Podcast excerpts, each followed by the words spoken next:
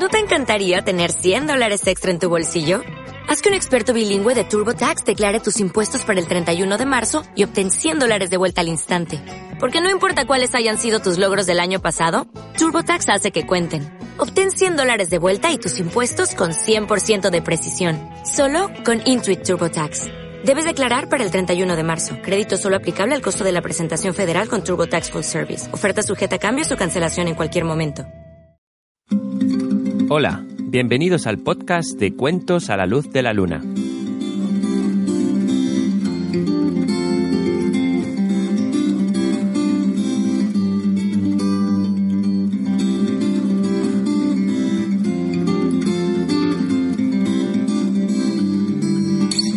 ¿Cómo estás? En el bosque del León de Piedra nos reunimos cada tres semanas para escuchar las historias del fuego mágico. Hola a todos y bienvenidos de nuevo al podcast de Cuentos a la Luz de la Luna. ¡Feliz año 2016! Espero que los reyes os hayan traído muchos regalos y que hayáis disfrutado estas vacaciones. Oye, Faisto, ¿y a ti qué te han traído los reyes magos? Pues a mí me han traído unas piedras. Uh, ¿Unas piedras? ¿Qué pasa? ¿Es que te habías portado mal o qué? No, son unas piedras fantásticas, son para hacer sopa de piedra. ¿Para hacer sopa de piedra? Sí, ¿no te acuerdas? Las piedras esa que con la que una vez eh, cuando nos perdimos en el bosque hice una sopa fantástica. Ah, es verdad, es verdad, sí, sí, ya me acuerdo. Pero, ¿qué pasa? ¿Que, que se te ha perdido? No, que está desgastada de tantas sopas que he hecho, así que le he pedido a los reyes que me trajeran unas piedras más para hacer una fantástica sopa de piedra. Ah, Vale, vale. Bueno, pues muy bien. Pues eh, estás contento, ¿no? Sí, muchísimo. Son fantásticas. La sopa es genial. Vale, me alegro. Bueno, si queréis escuchar cómo se hace una sopa de piedra, pues ya sabéis, hay algún cuento mm, un poco más antiguo donde eso ya lo contamos. A ver, eh, Faisto, ¿tienes algún mensaje este año? Eh, sí, eh, hay muchos mensajes, pero para hacerlo cortito voy a enviarle solo un saludo muy fuerte a Gastón del podcast Cuento Aventuras, que es un podcast fantástico y en el que nos ha saludado pues hace muy poquito. Así que desde aquí, también desde el bosque del León de Piedra, un fuerte abrazo para Gastón y para todos los oyentes de su podcast, que seguro que también escuchan este a lo mejor. Vale, pues ya está. Hasta luego. Muy bien. Vale. Bueno, pues ya que este año no hemos tenido mucha nieve, lo que hemos hecho es sido ir al bosque del león de piedra, encender la fogata bien grande para calentarnos bien las manitas y los pies, y le hemos pedido al fuego mágico que nos siga contando la historia de Ulises. ¿Os gustaría también escucharla? ¿Sí? Pues acercaros un poquito más al fuego mágico y escuchar atentamente.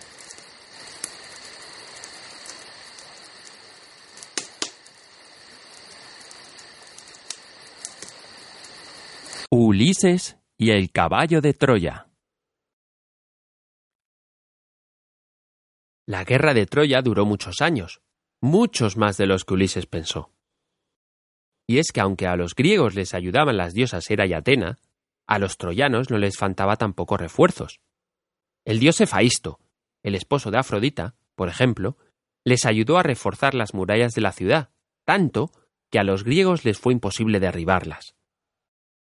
Finalmente, al cabo de más de diez años de brutales batallas, a Ulises se le ocurrió una forma de entrar en la ciudad sin tener que derribarlas.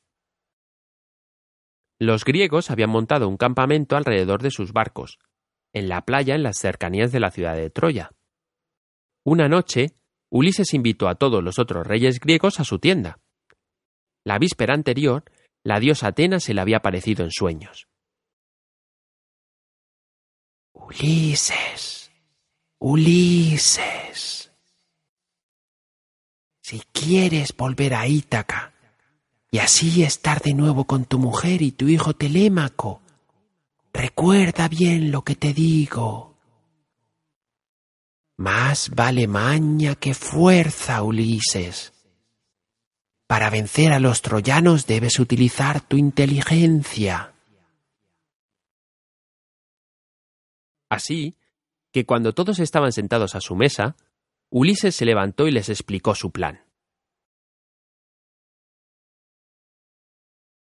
Oh, mis respetados compañeros, reyes de Grecia. Desde hace más de diez años estamos aquí en Troya, lejos de nuestras familias y nuestros reinos. Muchos de nosotros han muerto. El gran Aquiles, Patroclos, Ajax. También los troyanos han perdido a su más importante adalid, el gran Héctor. Y sin embargo, aquí estamos sin poder tomar esa maldita ciudad. Eso ya lo sabemos, Ulises. Pero ¿qué podemos hacer? El dios Efaisto protege esas condenadas murallas. Son indestructibles. Claro que lo son. Pero ¿quién dice que tenemos que derribar las murallas para entrar en la ciudad? Los otros reyes se miraron unos a otros, extrañados, sin comprender lo que quería decir Ulises. Finalmente, Agamenón respondió. Ulises. Ulises. Pensaba que era sabio. ¿Pero qué quieres? Que les preguntemos si nos dejan entrar así para llevarnos a Lena y el tesoro. Agamenón, reyes griegos, escuchad.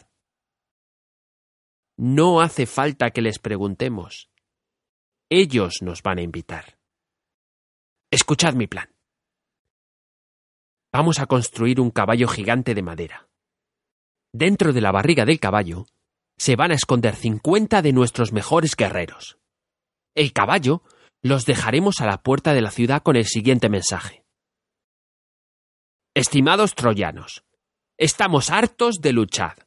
Es imposible estar en vuestra condenada ciudad. Quedaos con Helena y con el tesoro. Nosotros nos largamos y no os molestaremos más.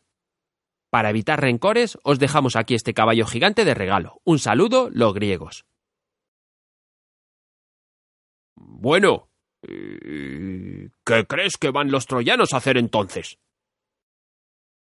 Pues se van a alegrar mucho, claro. Cuando vean el caballo con el mensaje y vean que nos hemos marchado, estoy seguro de que celebrarán el fin de la guerra por todo lo alto. Están tan hartos como nosotros. Espero que cojan el caballo y lo lleven a su ciudad. Y una vez dentro, Troya será nuestra. Así que venga, esto lo tenemos que hacer en el más absoluto secreto. Nadie debe saber de nuestro plan. Hay que construir el caballo con la mejor madera que encontremos. Debe ser muy bonito para que los troyanos no sospechen nada. Los griegos empezaron al día siguiente a construir el caballo. Artesanos, carpinteros, artistas trabajaron sin descanso en la colosal escultura.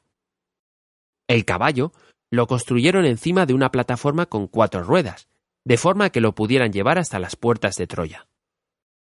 En la barriga del caballo escondieron una puerta que solo se podía abrir desde dentro. Finalmente el caballo estaba terminado. Era una noche sin luna, muy oscura. Ulises y otros cuarenta y nueve guerreros escalaron por una cuerda y se metieron en la barriga del caballo. Sus espadas, escudos y armaduras las habían envuelto en piel de oveja, para que no hicieran ruido. Todos tenían que permanecer en absoluto silencio. Shh, shh. Ahora todos bien calladitos. El más mínimo estornudo y nos pillan a todos. Al día siguiente, como todas las mañanas, los vigías troyanos observaron desde lo alto de sus murallas el campamento griego. Pero... Los griegos no estaban. Rápidamente dieron la alarma. Todos los troyanos empezaron a mirar a ver si los veían, pero no. Los griegos, el campamento, los barcos, no había ni rastro de sus enemigos. ¡Ja, ja, ja, ja! se han dado por vencidos! Se deben haber marchado esta noche corriendo para que no nos riéramos de ellos. Los sacerdotes troyanos empezaron a ofrecer ofrendas a los dioses en agradecimiento por el fin de la guerra.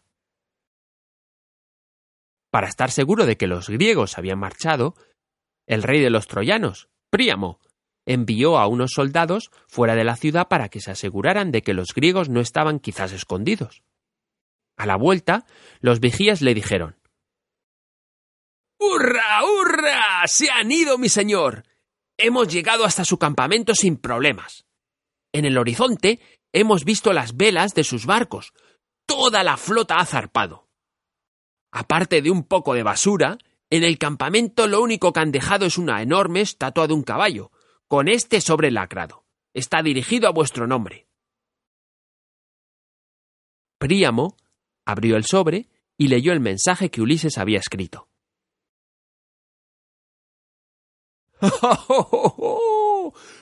¡Sí, mirad! Aquí lo pone.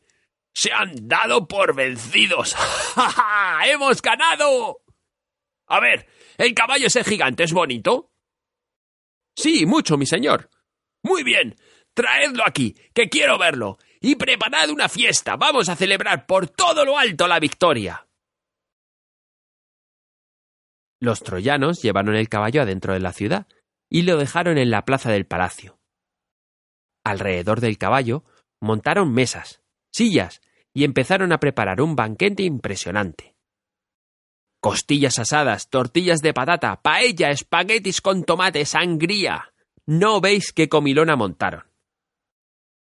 Dentro del caballo, a Ulises y sus hombres se les hacía la boca agua, pero ninguno dijo una palabra. A la medianoche, mientras los troyanos dormían después de la fiestorra, se abrió muy lentamente una puerta en la barriga del caballo. De ella cayó una cuerda hasta el suelo, y uno a uno empezaron a salir los griegos del caballo. Empezaron a atacar a los troyanos, sin darles tiempo a ponerse sus armaduras. Ulises se fue hasta las puertas de la ciudad y las abrió de par en par. Afuera esperaba el resto del ejército de los griegos, ya que habían dado la vuelta al anochecer. Todo el ejército entró en la ciudad y empezaron a matar a todos. Paris, el rey Príamo, no escapó ninguno. Al día siguiente, por la mañana, la diosa Afrodita echó un vistazo a sus troyanos. Pero, pero, pero, ¿qué ha pasado aquí? Por toda la ciudad iban los griegos cantando, bailando de alegría. En carretas estaban llevando el tesoro de Helena, y no solo ese tesoro, sino todo lo de valor que encontraban. Incluso del templo de Afrodita se llevaban los garrones y las alfombras. ¡Viva el sagaz Ulises! ¡Viva Ulises! gritaban. Esto no va a quedar así. ¡Asquerosos griegos! dijo Afrodita, y refunfuñando de cólera, se fue a hablar con el dios Zeus. Zeus ordenó llamar al Congreso de los Dioses. Inmediatamente los otros once dioses se reunieron en el Olimpo, para decidir qué hacer con los griegos. Afrodita propuso El culpable de esta masacre tiene que ser castigado. Mandad a Ulises al Tártaro, y que allí le haga compañía al resto de los griegos. Pero la diosa Palas Atena la protectora de Ulises, intercedió en su ayuda. Al final, lograron el siguiente compromiso. Ulises no iría al Tártaro. El Tártaro era así como los griegos llamaban al infierno. Sin embargo, sería castigado. Antes de que pudiera volver a su casa, tendría que soportar muchas calamidades y un largo viaje. Mientras tanto, los griegos seguían saqueando Troya, y metiendo todos sus tesoros en sus barcos. En cuanto los llenaron, izaron las velas y cada uno entornó el rumbo de vuelta. Ulises a Ítaca, el resto cada uno a su reino. No llevaba Ulises más de una hora en alta mar, cuando alrededor de sus barcos, como por arte de magia, el mar empezó a bullir y burbujear. Un viento enfurecido intentó arrancar las velas, y olas grandes como montañas intentaron engullir su barco. Como si fueran olas gigantes, las olas barrían la cubierta de los navíos, empujando a todos los que no se podían agarrar fuerte a las aguas espumosas. La tormenta duró varios días, hasta que finalmente las aguas se apaciguaron. Ulises y el resto de la tripulación, agotados, se quedaron profundamente dormidos. Y colorín colorado, hasta aquí hemos hoy llegado.